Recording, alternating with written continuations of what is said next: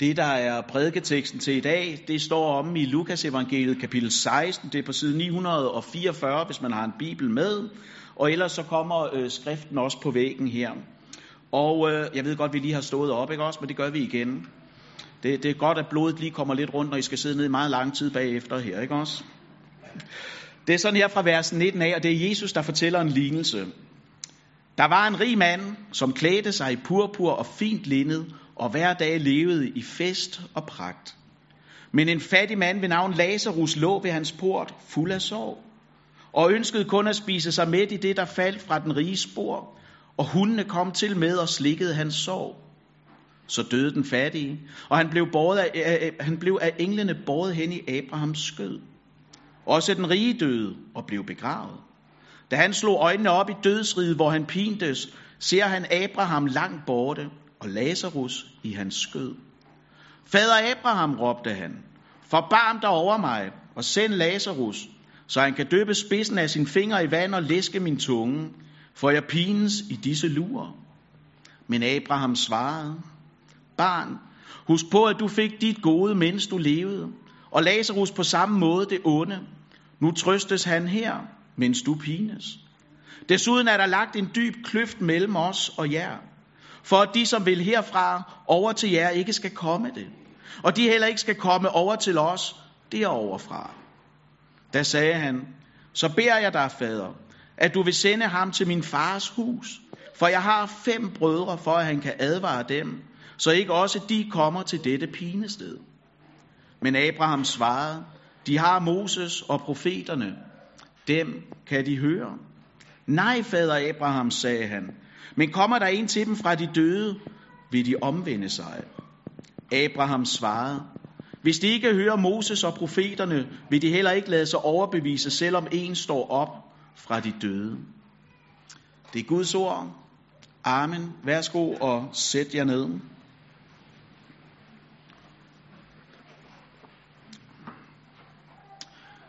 Se, øh, nu ved jeg ikke, hvordan I som er her har det med serier, om det er noget, som I bruger tid på. Sådan en, øh, en aften efter dagens stund er gjort, at man så sætter sig ned, tænder fjernsynet og så lader sig underholde. Det gør jeg indimellem sammen med konen, når der er tid til det. Og se en af de bedste serier, der nogensinde er blevet lavet. Ja, det er Chernobyl. Har I set den? Har I set den på HBO? Nej. Du har set den. Er den ikke god? Den er mega god nemlig, ikke også? Det er jo en serie, der handler om øh, katastrofen 1986 på et atomkraftværk over i Rusland. Der sjovt nok ligger en by, der hedder Tjernobyl, ikke også? Hvor, hvor det viser os, hvordan alt det går galt. Den her nat, hvor reaktor 4 springer i luften. Fordi i starten så tror de jo ikke på, at det kan lade sig gøre. Og de er meget vrangvillige i at forstå, hvad det er, der er sket. Og man er, man er tryllebundet fra start til slut i den her serie. Det er man virkelig. Både fordi, at serien er lavet sådan, at man fornemmer næsten, at den her radioaktive stråling kryber ind under ens egen hud. Og fordi, at det brutalt udstiller, at det sovjetiske styre, der var dengang, hvordan de benægtede fakta. Hvordan de var overbevist om, at systemet aldrig tager fejl. Der var manglende tillid, og man turde aldrig at se sandheden i øjnene. Det var først, da man ikke længere kunne skjule kendskærningerne, at man krøb til korset. Og det er altså en uafrystelig serie. Den er virkelig god. Og se, når vi starter her i dag, så er det jo fordi, at modsat kernen i Tjernobyl i reaktor 4 her, så skal Guds vrede, det skal ikke inddæmmes. Det skal heller ikke indkapsles. Det Bibelen siger, vi skal stille op med Guds vrede, som jo i virkeligheden er langt mere alvorlig, langt mere farlig og langt mere dødelig end en åben reaktorkerne, det er jo, at den skal stilles. Guds fred skal ikke inddæmmes. Den skal ikke indkapsles, men den skal stilles. Og det, som vores tekst viser os i dag, det er jo, at det er kun Guds nåde, der kan gøre det. Det er kun Guds nåde, der kan skærme os fra Guds vrede og fortabelsen. Og jeg ved godt, at når vi taler om fortabelsen, så, så kan vores munde godt blive en lille smule tørre. Så kan vi godt begynde at stamme en lille smule. Fordi det er faktisk noget, der er svært at tale om. Og jeg tror i virkeligheden også, det er endnu vanskeligere at slutte fred med det. Det er vanskeligt lige så at få sine tanker rundt om det. Især for dem af os, og jeg er en af dem, der har familie, som ikke i dag bekender troen på Kristus. Og vi kan fristes til så at skubbe helvede væk. Ikke sådan, at vi opgiver det. Ikke sådan, at vi øh, fortrænger det. Men alligevel parkerer det helt om bagved i hukommelsen. Så det ikke fylder så meget.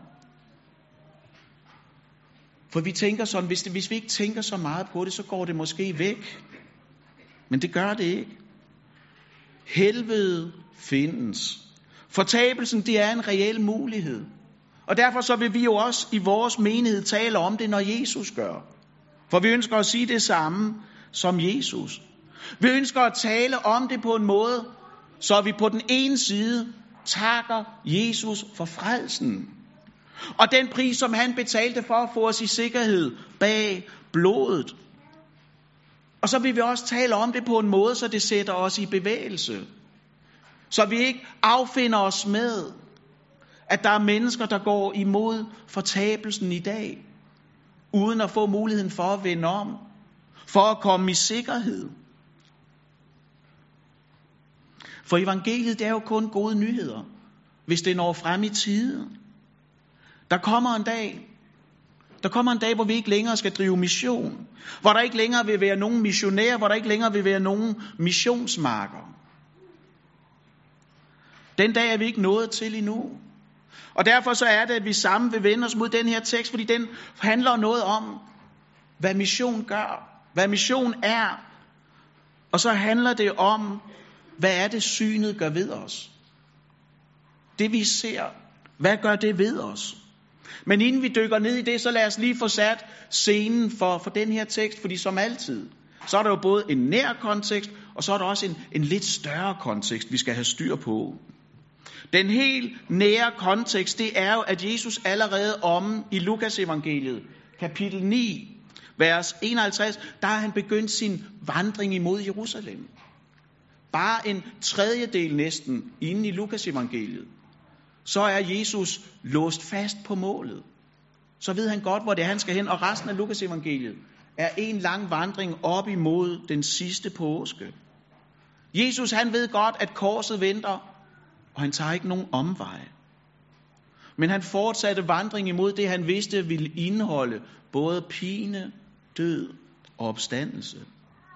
Jesus han har allerede på det her tidspunkt haft mange samtaler, sammenstød kan vi vel næsten kalde det, med tidens religiøse ledere, som mente, at Jesus han var en forfører, han var bælsebul.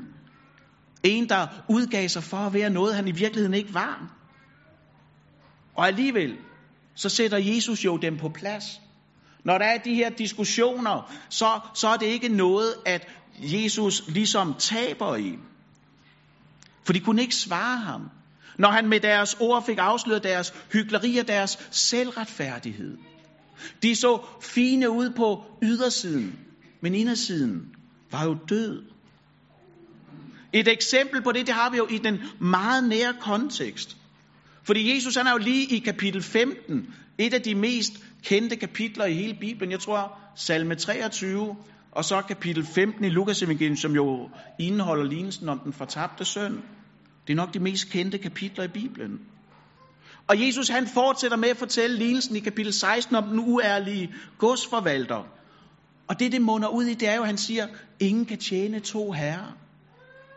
Du er nødt til at vælge. Du kan ikke halte til begge sider og prøve at få det bedste med fra begge verdener. Fordi kærligheden til det ene vil altid overvælde og overmande kærligheden til det andet. Og Jesus siger til fejsererne, i tjener penge. I tjener penge på en måde, så I ikke ejer penge, men de besidder jer. I er blevet slaver af penge. Jesus taler til mennesker, som er pengeglade og som vil retfærdiggøre sig selv. Og det viser jo, hvor langt ud man kan komme. For i bibelsk forstand, så er det kun Gud, der retfærdiggør. Vi kan lige så lidt retfærdiggøre os selv, som, som vi kan tabe os ved kun at spise chips i en måned. Eller få løg til at smage godt, det er der jo ingen, der kan, tænker jeg, ikke også? Det er der virkelig ikke. Men, men den viden, som vi jo har, vi ved godt, at det er kun Gud, der kan retfærdiggøre os. Det er en viden, vi har oppe i hovedet, men det kan altid, det er indimellem svært at få den ned i hjertet. Og derfor er det, at vi har den her tekst foran os i dag, for den hjælper os til det. At få vores viden til at blive til frelsende tro. Og det første, vi skal se på, det handler jo om, om blikkets teologi. Fordi for 14 dage siden, så var det pinse, så var det Trinitatis søndag i søndags, og nu er vi så her på første søndag efter Trinitatis. Fordi vi er havnet der i kirkeåret, hvor nu er festerne og højtiderne forbi. Nu er der det lange, seje træk, indtil vi når op til advent. Nu er fokus på hverdagslivet, nu er fokus på udfoldelsen af vores tro i praksis. Og derfor så handlede sidste søndags prædiken, i hvert fald teksten, jeg var her ikke, så jeg har ikke hørt, hvad Ole sagde, men det handler jo om genfødelsens nødvendighed, når Jesus han sidder og taler med Nikodemus. Så sidste søndag så vi på genfødelsens nødvendighed. Og i dag der er fokus blandt andet på fortabelsens mulighed. Og for at få rammesat den her sådan, fortabelsens mulighed, så skal vi lige om i om i 1. Johannes' brev. Fordi der siger Johannes jo sådan her. Den, der har jordisk gods og ser sin broder lide nød, men lukker sit hjerte for ham. Hvordan kan Guds kærlighed blive i ham? Og han fortsætter, kære børn, lad os ikke elske med ord eller tunge, men i gerning og sandhed. Og det, der er pointen, det er jo det her. Ser. Ser. Med andre ord, så handler det om, hvad vi ser, og hvad det, vi ser, gør ved os. Hvad vi tillader, at det gør ved os. Fordi når vi ser noget, så tror jeg, at Bibelen udfordrer os til at fastholde blikket. For det, man fastholder blikket på, det handler man på. Og vi kender det jo godt, at det her med at se, det gør noget ved os. Ofte så kobler vi det her sammen med at blive set, sammen med tryghed. Fordi hvad er det, vi gør om aftenen, hvis vores børn har hørt en eller anden lyd? Hvis det er noget, de er blevet bange for, hvad gør vi så? Så ser vi efter. Og når vi rejser bort, så beder vi tit nogen om at se efter vores hus. Det er jo det udtryk, vi bruger at se efter. For det giver en eller anden form for sikkerhed og tryghed, at der er nogen, der holder øje. For der er noget godt og trygt ved at blive set. Og der er noget potentielt voldsomt ødelæggende ved ikke at blive det. Og sandheden er jo, at med den størrelse, vores forsamling, vores menigheder vil få her, så er det også ved at blive en reel fare for os, tænker jeg. At selvom man er med i fællesskabet, så kan man jo godt sidde her og føle sig overset. Så kan man godt føle sig udenfor. Som om, at, at de andre er med, og jeg står bare og kigger på. Sådan sådan er det jo måske for nogen. På en generalforsamling for noget tid siden, et par år siden eller sådan noget, så sagde Mette, hende der sidder og spiller klaver og cello, hun sagde jo, man føler sig nogle gange ny længere tid end andre tror. Det har brændt sig lidt fast jo, og jeg tror det er sandt. Og det er jo ikke kun ledelsens ansvar at gøre noget ved det. Det bærer vi alle sammen et, et ansvar for, at man ikke er her og føler sig ensom midt i menneskers fremmel. Det bærer vi alle sammen et ansvar for. En af de menneskelige værdier, vi har i vores menighed, det er jo blandt andet noget om synet. En af de menneskelige værdier, det handler om at blive set. Og ture og fastholde det blik på den anden, selvom det vi ser måske ikke er kønt, syndfrit eller, eller overskudsagtigt. Men at vi fastholder blikket. For det vi ser og fastholder blikket på, det præger os jo. Det sætter os i bevægelse. Hvorfor kom kirkernes sociale arbejde op at stå? Fordi nogen fik syn for det. Sådan taler vi om det. Fordi synet fik lov til at præge dem. Fordi det man så var, at der var et behov. Det man så, det var, at der var en nød. Såvel menneskeligt som åndeligt.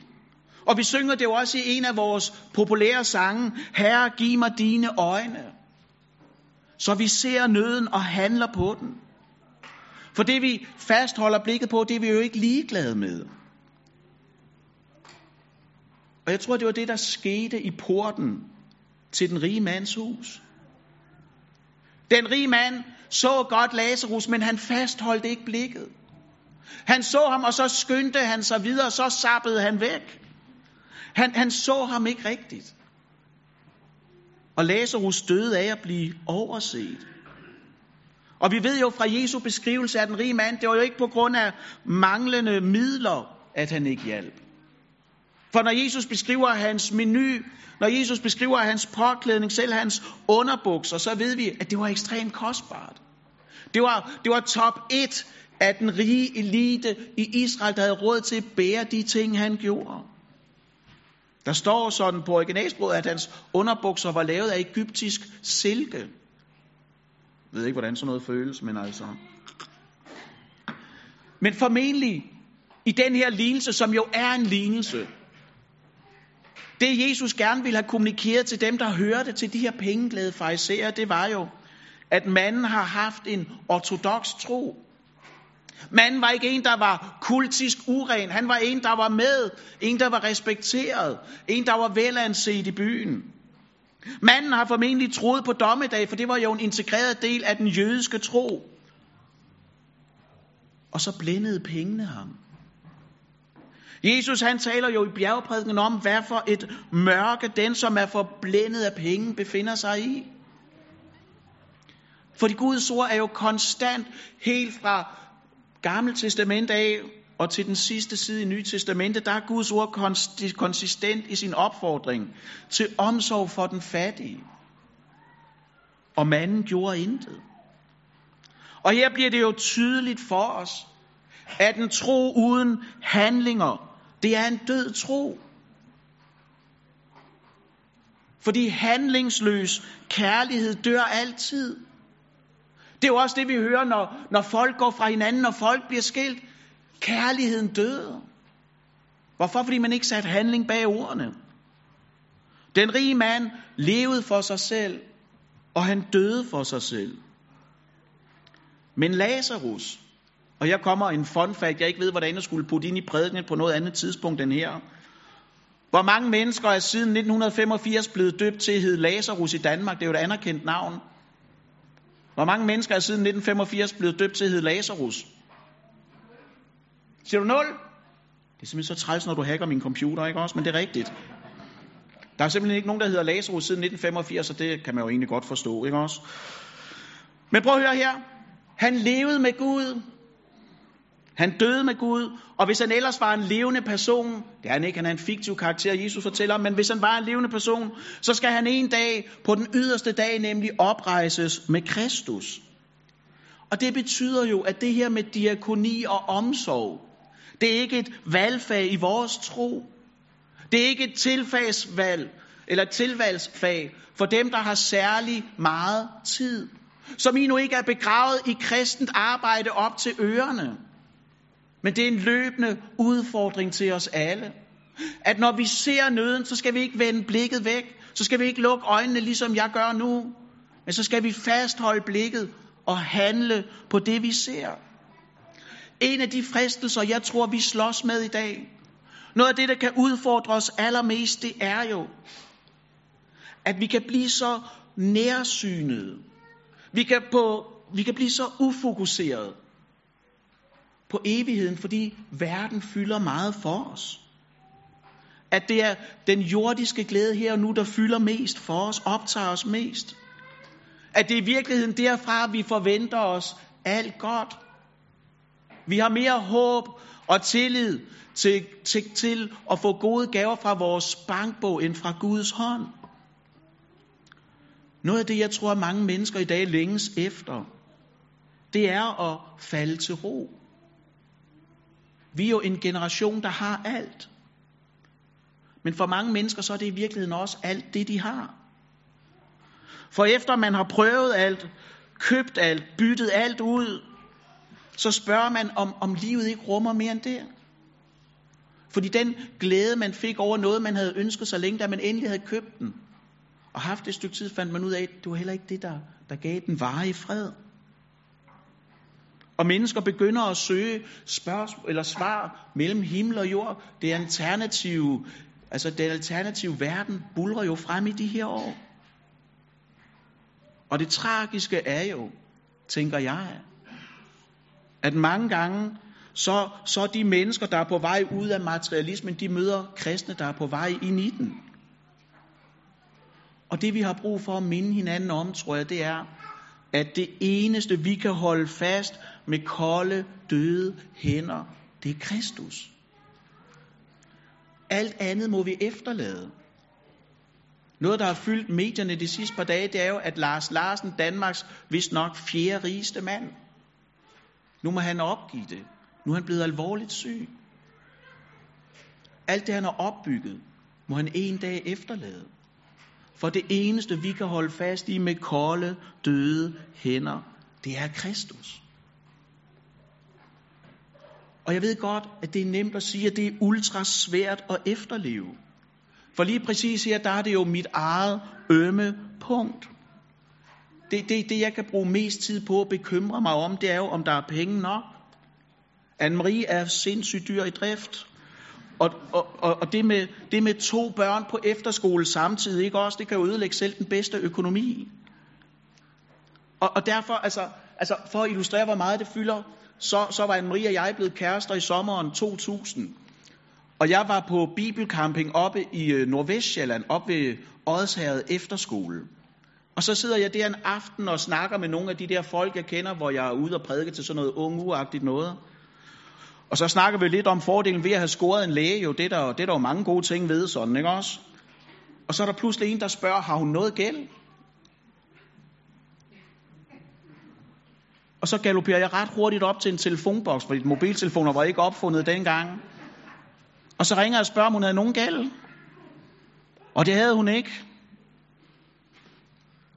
Og det var jo godt. Spurgte jeg, har du nogen opsparing? Så sagde hun nej. Og det er et tegn på, at kærligheden overvinder alt sådan, ikke også? Det er det virkelig. Fordi sandheden er jo, at, at jeg henter alt for meget tryghed fra bankbogen. Og, og fristelsen er jo, at man fokuserer på sig selv og sine egne behov, og, og glemmer nøden. Vi, vi kan glemme at give til Guds riges arbejde. Og derfor så har jeg sådan nogle gange fundet trøst i, at ikke at glemme Finn Nørbygård sådan, ikke også? Fordi den ene dag, så var han jo multimillionær, nærmest milliardær, fordi han havde mange aktier i det, som Stein Bakker stod for. Og den næste dag var han falent. Så havde han ingen penge, for det var bare et, et luftkastel, han havde investeret i. Og derfor vil jeg jo gerne sige til jer i dag, invester i det, som du ikke kan miste. Og det er menneskers frelse, og det er Guds riges arbejde. Mit eget vidnesbyrd, det er jo, at Guds ord holder. Også når der er lavvande på kontoen, når alle interne alarmklokker bimler og bangler. Så overse ikke nøden. Glem ikke at gøre godt, og glem heller ikke Guds godhed og omsorg. For Gud har også set dig. Gud ved, hvor du er. Gud ved, hvem du er. Og Gud ved, hvad det er, du trænger til. Og han er al godhedsgiver. Det andet, vi skal fokusere på i dag, det handler om helvede. Fordi når vi i dag i den her lignelse hører om lurer, der piner, så kan vi jo nemt tænke tilbage på kalkmalerier, hvor man ser sådan mennesker i, øh, i flammer eller i store gryder, og, og de, de gjorde virkelig så umage for at udstille alle helvedes redsler. Og jeg vil gerne minde om, at i en lignelse, der skal alt jo ikke tages bogstaveligt. Det skal det ikke. Jeg ved ikke, om helvede er et sted med, med ild og, og lurer og sådan noget, eller om det er et billedsprog, vel? Jeg ved bare, at der er én ting, der er sikkert. Og det er, at det er et sted, Bibelen advarer os imod. Og den siger, at der er et skæld, og når det bliver trukket for sidste gang, når Gud sætter den sidste streg på den yderste dag, på dommedag, så kan der ikke længere skifte side så er valget truffet, og der er ikke noget nyvalg, der er ikke noget omvalg. Og det må vi ikke opdage for sent. For det var jo det, som den rige mand, han gjorde. Jeg ved ikke, om I lagde mærke til det, da vi læste teksten. Han bliver jo tiltalt som Abrahams barn. Abraham kalder ham søn. Men det redder ham ikke. For Abraham, troens far, siger du fik det gode i livet. I datid. Du ejede rigdom og status, du havde meget af det, men det var så også alt, du havde. For du var kun rig i verden og aldrig hos Gud. Den tomhed, du nu oplever, den startede jo allerede i det her liv. For det liv, der leves uden Gud, er i virkeligheden tomt. Og det vi får anskuelsesundervisning om her i den her lignelse af Jesus, det er jo, at alle andre guder end Gud ikke frelser. Og det vil jo altid gå for sent op for den, der prøver at retfærdiggøre sig selv. Prøv at lægge mærke til den rige mand. Der er jo ikke nogen anger og spore hos ham. Han overser stadigvæk Lazarus og behandler ham alene som en tjener. Når han taler til Abraham, så er det med forventning om, at der er en form for room service. Han, han overser, han overså Lazarus' smerte og nød, da han levede. Og nu vil han så bruge ham til at afhjælpe sin egen nød og lidelse. Og prøv at tænke, det han i virkeligheden beder om, det er jo, at Lazarus skal forlade himlen for at tjene ham. Han vil ikke give Lazarus andet end hundeføde eller hundeæde, og nu skal han gøre, hvad han siger. Og jeg tror, det er en understregning af, at selvhøjtidligheden, selvhøjtidligheden, det er den direkte vej ind i fortabelsen. Mennesker i helvede, de vil stadigvæk prøve at retfærdiggøre sig selv. De vil stadigvæk sige, at det er uretfærdigt, at de er havnet der, hvor det er. Det er Guds skyld. Men virkeligheden er jo, de havde ikke brug for en frelser, mens de var i live. Og derfor så får de også lov til at leve i evigheden uden en. Og der må vi jo ikke ende. Når, når den rige mand gerne vil have en opstandelse fra de døde til sine brødre, så er det jo et led i sin selvundskyldning. For hvis han havde set en, der var stået op fra de døde, så ville han tro. Og det han siger mellem linjerne, det er jo, Moses og profeterne, de er jo ikke nok. Og Jesus stod op fra de døde, og folk tror ham stadigvæk ikke. Og derfor er det jo, at Jesus han advarer imod fortabelsen. For hvis fortabelsen ikke var der, hvis der ikke var noget helvede, så var der heller ikke noget behov for, at Jesus skulle dø. Så ville Jesu død jo være meningsløs og overflødig. Og derfor runder den her, munder den her lignelse jo også ud i et kald til omvendelse. Brødrene, som stadigvæk levede, de havde Moses og profeterne, og siger Abraham her i Jesu lignelse. Det er nok. For det tredje, vi skal have med os i dag, det handler jo om brændende hjerter. For da Jesus han var stået op påskedag, så går han jo om aftenen sammen med to disciple, to modløse disciple på vej ned mod Emmaus. Og undervejs, så åbnede han jo skrifterne for dem, så deres hjerter brændte. Det opsigtsvækkende i den her lignelse, det er med andre ord ikke, at der er nogen, der går fortabt, men at de gør det, fordi de ikke ville lade sig overbevise af ordet. Hvad er det, Guds ord skal overbevise os om? Jo, om synd, dom og retfærdighed.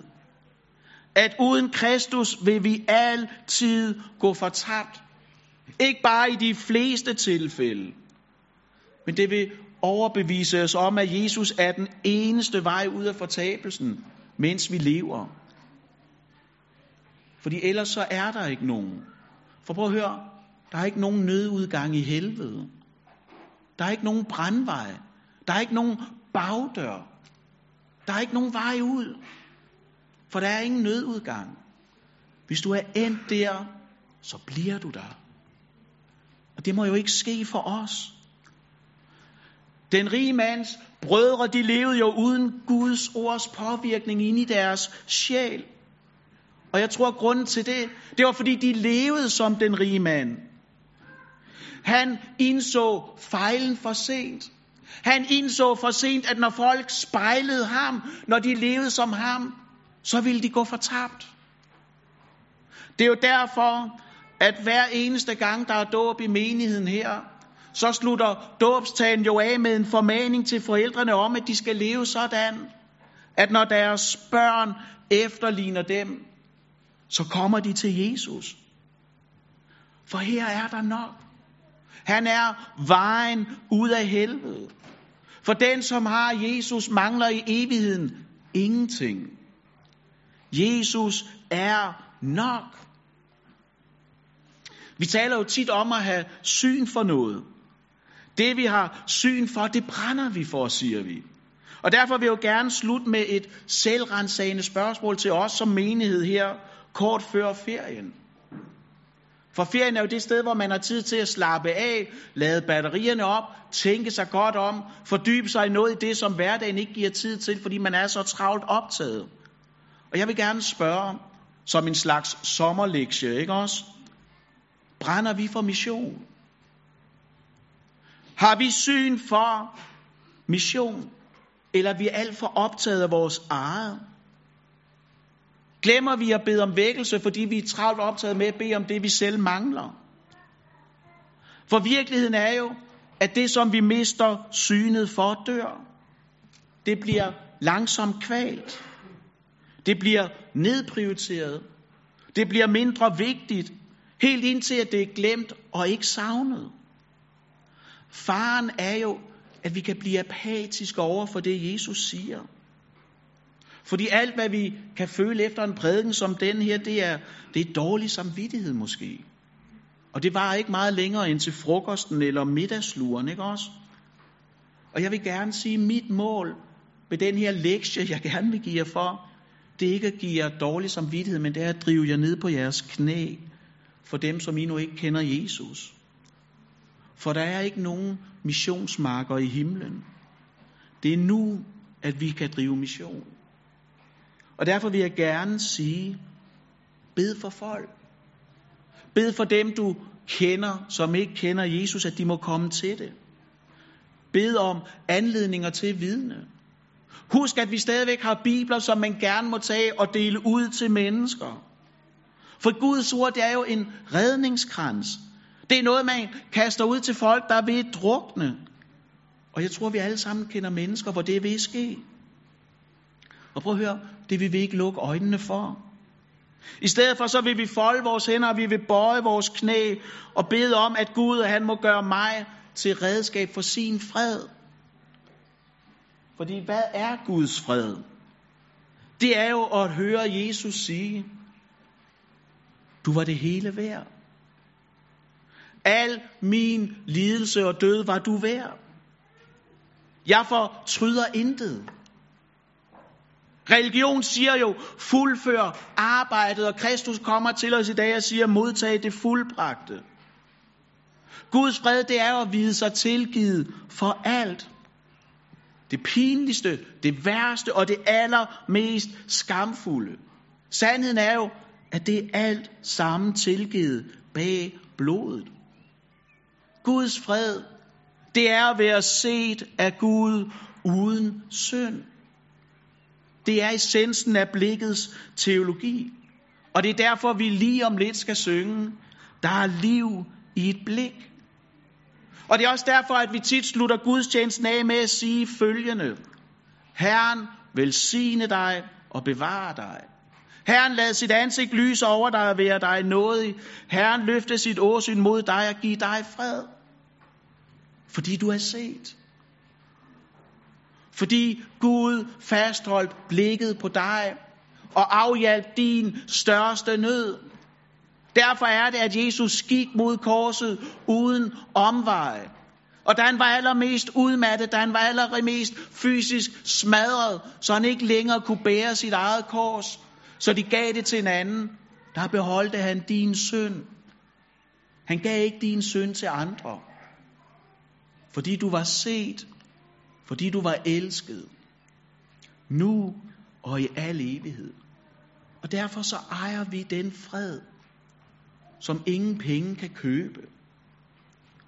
For den fred, Gud giver, det er freden over at vide, at der ingen fordømmelse er for den, som er i Kristus Jesus. Amen. Lad os bede sammen.